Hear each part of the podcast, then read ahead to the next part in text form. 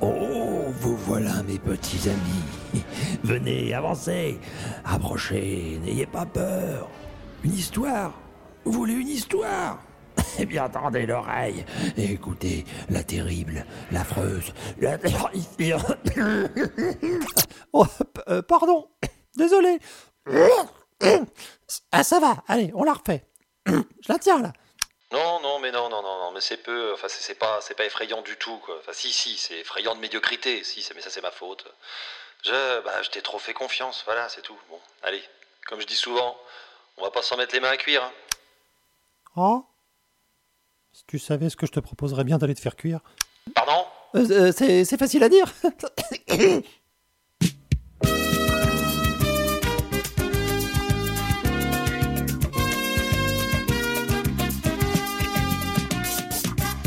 Bonjour et bienvenue dans Facile à dire, le podcast qui raconte les tout petits aux tout grands. Je suis Vier et nous allons aujourd'hui pousser la porte du placard de la chambre, regarder sous le lit pour voir ce qui s'y cache, mettre le nez sur les petites et les grosses bêtes qui grouillent dans les caboches des petits enfants. Disons-le tout net, on va se demander mais c'est quoi qui fait que c'est la peur?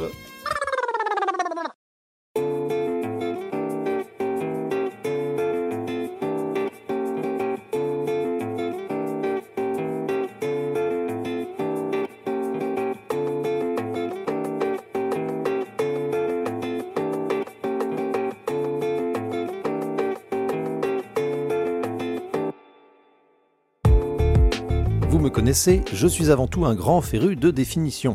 Alors allons-y sans crainte et précisons à fond les ballons. La peur est une des grandes émotions ressenties par tout à chacune et chacun.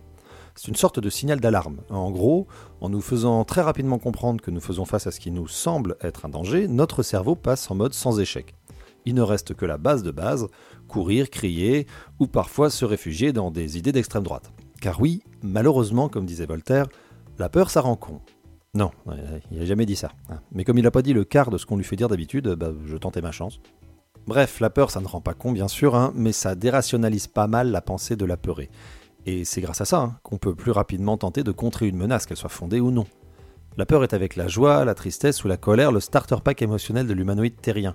Mais si tout le monde en a en stock, ça ne signifie pas qu'on viendra à la vivre tous et toutes de la même façon, ni à la même fréquence. Et oui, encore et toujours mes petites marottes, hein, que je vous répète à tire l'aligot, comme on dit dans le Cantal. S'il y a bien une chose universelle à l'humanité, c'est notre différence. Alors, comment apparaissent et quelle place prennent ces craintes dans la vie des bambins Avant tout, sachez que c'est grave, normal de ouf. hein. Euh, comme nous le vîmes, la peur fait partie de nous tous et toutes. L'enfant arrive dans un monde inconnu. Il fera face à de nouvelles expériences presque quotidiennement et devra apprendre à s'adapter de jour en jour. Ce faisant, la peur commencera à apparaître avec la conscience de bébé d'être une personne à part entière et non un prolongement de moment. On pense que le sentiment de peur arrive autour des 9 mois. Nos petits titres commencent à se dire que le monde ne s'arrête pas à leurs parents. Il y a tout plein d'autres autres qui pullulent dans leur entourage. Euh, Du coup, soyons clairs, se dit bébé, s'il y a d'autres gens, alors je pourrais me retrouver avec ces autres gens, et du coup, wow, wow, wow, mes doux parents oseraient m'offrir à ces hordes d'altérité. Mais mon Dieu, n'importe lequel, hein, je suis un bébé, je n'ai pas encore pu être amené à placer consciemment mon existence dans les mains d'une entité plus ou moins barbue, mais alors, mais quel est ce sentiment qui grandit en moi et me fait perdre le peu de rationalité que j'avais pu mettre de côté? Bah oui, euh, j'ai que 9 mois après tout. Mais d'ailleurs, je n'ai aucune conscience du temps. Comment je peux savoir que j'ai 9 mois? Ah ah ah ah ah, cote cote, je suis une poule Bien. Bon, j'ai pu m'emballer un peu, mais j'espère que vous aurez su reconnaître ici la fameuse angoisse de séparation. Il semblerait que c'est là que tout commence. Mais attention, hein, aussi négatif qu'elle puisse paraître, la peur est une chose essentielle à l'existence. Par son statut d'alarme, elle protège, elle délimite le monde sécurisé dans lequel les titis vont pouvoir grandir le plus sereinement possible. Il faut avoir peur pour se protéger des réels dangers du monde, ne pas se jeter dans le feu, dans le vide, dans l'eau. Bah oui, le- début de la vie consiste surtout à ne pas se, se jeter en général. Et puis souvent, autour des deux ans, on va voir se matérialiser des peurs plus imaginatives, mais non moins importantes. La peur des monstres, du noir, des insectes. Tout ça fait partie du développement très normal d'un enfant, mais, encore une fois, ces craintes ne doivent pas obligatoirement se manifester chez tout le monde. Les enfants ont leur tempérament, leur entourage et leur imaginaire propre. Un enfant créatif avec une imagination fertile sera peut-être plus sujet à multiplier les sources de peur. Et oui, euh, quand on s'invente un tas de trucs dans le ciboulot, on a tendance à plus facilement laisser ce monde intérieur envahir la réalité. Surtout que le monde intérieur d'un enfant, c'est la réalité. À deux ans, il n'y a pas de limite très claire entre ce que je vis, ce que je touche, ce que je vois, et ce que me racontent les histoires, ce que je crée dans mes jeux, les pouvoirs que je donne aux choses du monde. Il y a quelques années, j'étais avec cinq ou six enfants, et nous jouions à faire des gâteaux. Or, on n'avait littéralement rien dans les mains, hein. pas de dinette, d'assiette, ni même de papier, de dessin. Nous imaginions simplement que nous mettions des gâteaux dans un four et que nous les sortions pour les déguster. Ça a bien duré une demi-heure et croyez-moi, c'est très long pour des enfants de 2 ans. Que veux-je donc dire avec mon anecdote professionnelle qui est non contente de, je l'espère, mettre en valeur mes qualités d'accompagnement du jeune enfant, vient renforcer la pertinence de mon propos, s'il en était encore besoin? Eh bien, que le pouvoir de l'imagination est dingo dingue. Moi, grand escogriffe trop âgé pour ces conneries que j'étais déjà, je ne voyais que du néant, du mime, du rien, eux, petits génies à la croisée de mille univers, voyaient une table couverte de pâtisserie. Ils avaient dans leurs mains à coup sûr une part de gâteau trop chaude sur laquelle ils soufflaient. Ils ouvraient et fermaient un four. Bref, tout cela était réel. Et si on peut imaginer un millefeuille sur une table vide, que peut-on bien voir dans l'entrebâillement ténébreux d'un placard? Il faudra donc impérativement prendre au sérieux ces mondes invisibles sans pour autant les entretenir. Eh oui, encore une histoire d'équilibre délicat. Hein.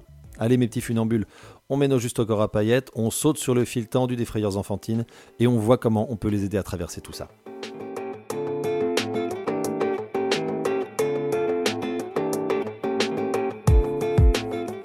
Sans être exhaustif, vous savez que je n'en ai ni la prétention, ni disons-le tout net, bah, les compétences, je vous propose un petit éventail des frousses communément tremblées chez les pitis. Autour du 9 mois, nous l'avons vu, c'est la trop célèbre angoisse de séparation. Il se peut que ça ne soit pas à 9 mois pile. Il se peut que ça ne soit pas du tout. Hein. Bref, ça n'est pas une immense vérité, mais un constat tout de même bien renseigné par de nombreuses études et remarqué plutôt deux fois qu'une par votre serviteur. Bébé a peur de vous perdre. Bébé a peur du monde qui l'entoure. Peut-on raisonnablement lui en vouloir hein? Cette crainte, comme les autres d'ailleurs, ne se travaille qu'avec du temps. Pour un enfant qui viendrait en crèche ou chez un ou une nounou, elle est réactivée à chaque entrée dans l'établissement. Je peux même vous dire que souvent, la simple vue de la porte par où cette séparation a eu lieu relance facilement les pleurs. Alors quoi faire? Eh bien avant tout, faire confiance aux petits et petites. Ils finiront par comprendre et expérimenter que ce lieu d'accueil et ces personnes nouvelles ne sont pas un danger pour lui ou pour elle. C'est une démonstration de patience. Lui expliquer qu'il, elle, ne risque rien, lui prouver que les papas ou les mamans reviennent toujours les chercher. Pour les mamans et les papas, expliquer pourquoi vous devez vous séparer un temps, dire ce que vous en ressentez et laisser bébé exprimer son point de vue. Hein, ça veut dire en gros ne pas trop souffrir de l'entendre euh, brailler dans vos oreilles. Ne pas nier leur tristesse, leur incompréhension. Même si cela fait plusieurs jours, voire plusieurs semaines, que Chouchou manifeste son mécontentement à l'arrivée en crèche, par exemple, ne pas lui dire Mais enfin, tu sais où tu vas, euh, tu sais qu'on va bien s'occuper de toi, faut pas pleurer, arrête de faire un caprice, blablabla. Bla hein Sachez, si vous débarquez dans le coin avec cet épisode, que je ne vous juge surtout pas d'avoir ce genre de réplique, mais je ne peux que vous encourager à vous mettre à la place de vos enfants. Ce qu'elles et ils vivent est très sérieux, et les caprices n'existent pas. Désolé, les autres qui sont là depuis longtemps, et puis merci surtout, mais il fallait que cela soit redit. À un an, ce sont les bruits qui commencent à effrayer nos amis. L'aspirateur, le téléphone, un mixeur, un moteur par exemple.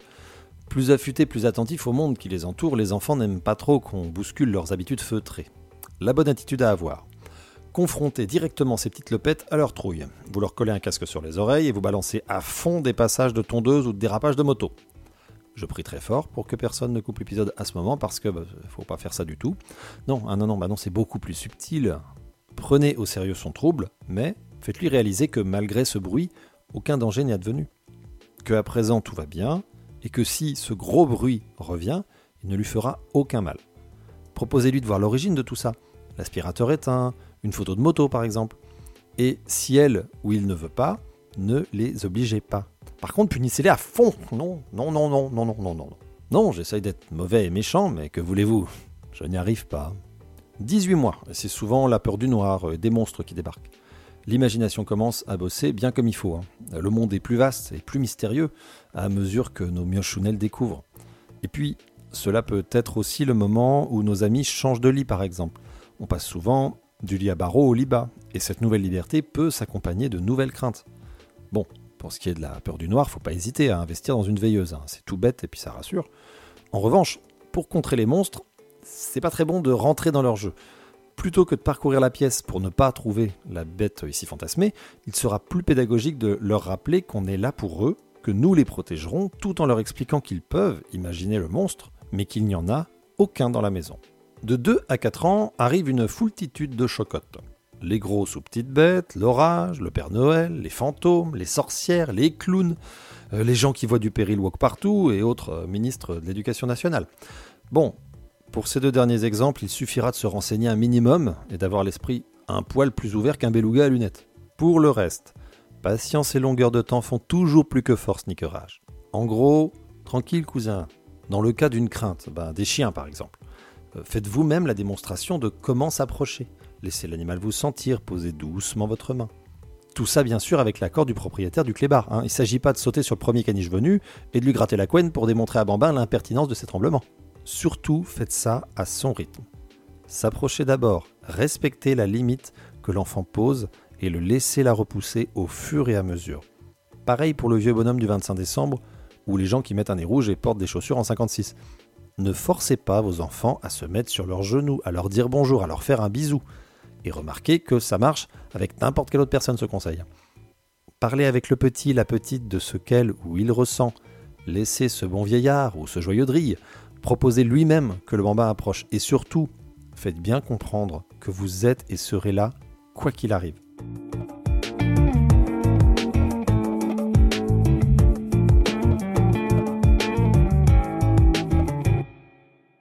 Ce petit inventaire n'en dit sûrement pas assez sur toutes les peurs qui traversent les enfants, mais il n'en reste pas moins qu'il en ressort des points importants. Les peurs, aussi imaginaires qu'elles soient, peuvent être liées à de mauvaises expériences. Et puis les enfants sont des absorbeurs hors pair. Ils captent les émotions qui vivent autour d'eux. Ils sentiront si nous, adultes, avons une faiblesse, une peur devant telle ou telle chose. Loin de moi l'idée euh, de nous rendre absolument uniques coupables des chocoteries de nos bambini, mais il est bon d'en avoir conscience. Hurlez devant une araignée et il est probable que votre progéniture ne se passionne pas directement pour le monde des insectes. Je sais, L'araignée n'est pas un insecte. Remballe tout de suite ton commentaire, un brave défenseur du savoir, et respire un bon coup. Ça va mieux? Alors oui, ça n'est pas simple. Euh, je ne vous dis pas là que vous allez devoir impérativement soigner toutes vos phobies afin d'être un parent ou un professionnel taquinant la perfection éducative, mais il sera sans doute bon d'au moins en faire paraître le moins possible aux yeux du fruit de vos entrailles. Il n'en reste pas moins que, soit la peur est essentielle à vivre et à expérimenter, mais elle doit être alors un élément de développement pour l'enfant une peur qui fige, une peur euh, qui empêche et qui reste indépassable, on appellera ça une phobie. Dans ce cas-là, il ne faut pas hésiter à en parler à un médecin ou à un psychologue. Une autre petite mise en garde comme je vous tiens, euh, faites donc bien attention à ne pas user de surprotection avec votre descendance. Je ne doute pas un instant que vous souhaiteriez bien faire en empêchant toute menace possible et imaginable de croiser leur route. Hein.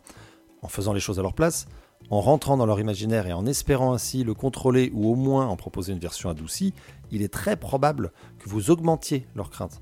Bah oui, car dans ce cas, vous devenez le seul rempart possible, l'unique espoir d'être sauvé. En plus, si vous semblez si concerné, si le petit Tite vous voit déployer tant d'énergie et de stratagèmes pour sa protection, bah, c'est que le danger doit être bien réel. Hein J'imagine qu'on est d'accord. C'était pas l'idée de départ. Et au fait que j'oublie pas ça, mais on ne met pas de côté les histoires qui font peur. Croyez-moi, s'il y a des livres qu'on me demande de lire en boucle, ce sont bien ceux où le héros doit surmonter des péripéties et triompher de bestioles pas forcément amicales. Voir un personnage gagner dans un livre, c'est se sentir vaincre également. Parce que quand on s'est identifié tout au long du récit, on est content de croire qu'on a un peu une responsabilité dans la bonne fin de l'aventure. Et qu'on vous demande tous les soirs la même histoire qui donne un peu les miquettes, c'est plutôt une bonne chose. Votre pitchoun est peut-être tout simplement en train d'apprivoiser sa peur. Eh bah ouais, chapeau gamin Accompagner la peur, les peurs des enfants, c'est se demander si la solution qu'on propose va favoriser l'autonomie de Bambin. Comme nous l'avons vu, la peur est une chose sérieuse et sincère. Il faut donc la prendre en considération, mais ne pas oublier d'expliquer à l'enfant la place de cette émotion. Et pour cela, quand c'est possible, parlez-en ensemble. Mettre des mots sur ce que l'on vit est une façon de comprendre, d'appréhender ces sentiments tellement étranges. N'hésitez pas à partager vos propres peurs, en essayant de ne pas les faire correspondre directement aux siennes. Si vous faites face à un moutard qui a peur des, chats, causez de votre crainte des dindons par exemple. Ça vous permettra d'imiter le dindon, ce qui est toujours un moment d'une rare cocasserie, et le petit, la petite, saura ainsi rire de vos appréhensions ridicules. Avec un peu de chance, vous créerez là un écho à sa propre situation qui dédramatisera la chose et lancera le mouflet dans une passion dévorante pour ces petits félins domestiques. J'extrapole un peu, mais vous voyez l'idée. Apprenez aussi à reconnaître les signaux de peur qu'envoie votre enfant. Se cacher les yeux, être mutique. Il ou elle n'exprimera pas toujours son anxiété par des mots ou des cris clairs. hein. Donc sachez voir ce qui ne se dit pas. Observez leurs dessins également. N'allez pas faire un diagnostic juste parce que votre titounet remplit ses feuilles de sorcière non plus. Mais créer, s'exprimer de cette façon peut aussi bien être un moyen de montrer ce qui se passe à l'intérieur de dedans la tête, tout comme une façon d'apprendre à y mettre de la distance. Dessiner avec eux ce qui les inquiète. Ridiculiser euh, ces loups, ces fantômes, ces éditorialistes à écharpe, en leur mettant un pot de fleurs sur la tête par exemple. Ou un pot de chambre sous la bouche, hein, pour nos amis frileux du coup. Et puis, surtout, c'est tout bête, mais encouragez votre marmaille. La peur prendra toujours moins de place et sera toujours plus rapidement négociée chez un être bien dans ses baskets. Montrez-lui toutes les situations où il ou elle n'a pas eu peur. Passez par une expression positive. À la place de euh, ne t'inquiète pas, le dentiste ne te fera pas mal, tentez un, tu sais, il ou elle hein, sait très bien s'occuper des enfants, ça va bien se passer. Voir les choses du côté positif, ça n'est pas nier le danger ou le risque, c'est comprendre qu'à côté de ces choses que l'on craint, et qui donc, c'est naturel, éteignent notre raison, il y a plein d'aspects de la situation sur lesquels on peut aussi agir. Je ne viens pas vous dire là de faire croire à vos mômes que la grande solution est en eux, que quand on veut on peut, et autres fariboles pour gourous en développement personnel. Je vous encourage simplement à ouvrir les perspectives de vos enfants tout en acceptant leurs limites et les vôtres.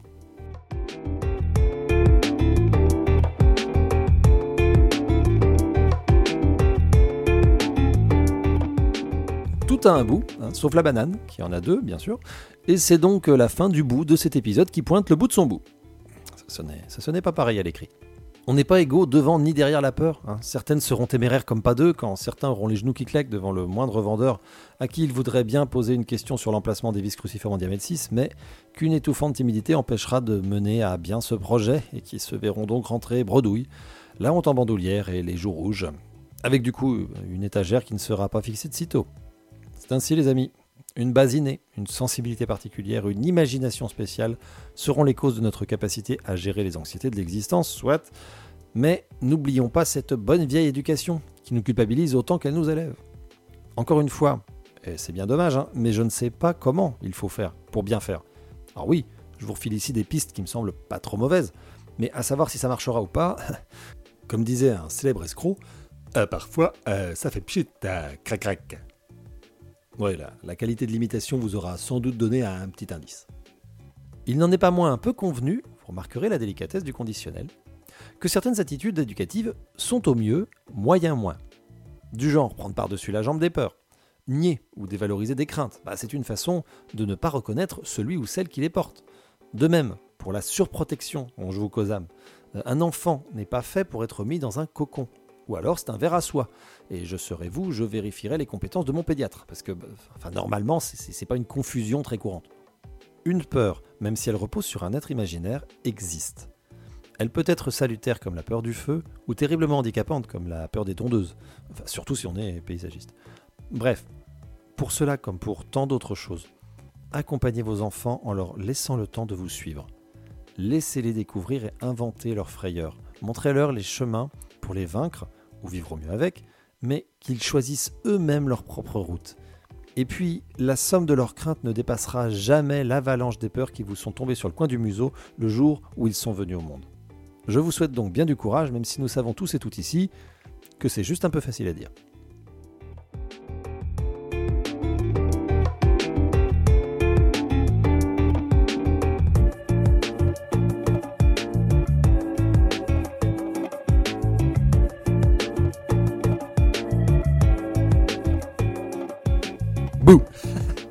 Ah oui, je- j'adore rire. Allez, ratatatata, un mitraillette à merci d'être euh, venu au bout de l'épisode une première ou une nouvelle fois. vous aurez constaté que la régularité élastique de ce programme commence à faire partie de son ADN. C'est le grand avantage de faire ça en turbo solo, un jeu produit ces affaires-là quand je peux, quand je veux, et il se trouve que ces deux composantes se sont croisées dernièrement. Évidemment, fabriquer tout ça, c'est beaucoup de plaisir, mais c'est aussi pas mal de boulot. Et c'est avec une humilité un temps dissoute hein, que je vous encourage et que je vous propose euh, de partager tout ça sur euh, les internets du monde. Bon, pour cet épisode sur la peur, j'avais une reco toute prête depuis pas mal de temps. Il s'agit d'un film qui s'appelle euh, L'Exorciste. Non, non, non, non, non, non, non. Il s'agit d'un livre qui s'appelle Chut. Ça s'écrit C-H-H-H-T et c'est de Peter Hutton et Sally Greenley aux éditions Pastel École des loisirs. S'il y a bien une valeur sûre dans les bouquins qui font gentiment peur euh, et que je pense on pourrait lire euh, pendant environ 10 heures d'affilée, c'est bien celui-là. C'est vraiment quelque chose qui est euh, hyper hyper efficace. En plus, c'est un produit très joli, ce qui ne gâche absolument rien, euh, avec euh, des pages reliées par le milieu, ce qui est vraiment très pratique. Euh, bref, c'est un livre. Voilà, en tout cas, si vous avez l'occasion de vous le procurer ou de l'essayer, n'hésitez surtout pas. Je pense que vous allez avoir de bons moments avec vos petits et petites. Quant à moi, je vais vous souhaiter de bonnes journées, de bonnes semaines, voire de bons mois, avant que l'alchimie entre mon planning et mon désir me ramène auprès de vous. Hein? Ok? Allez, ciao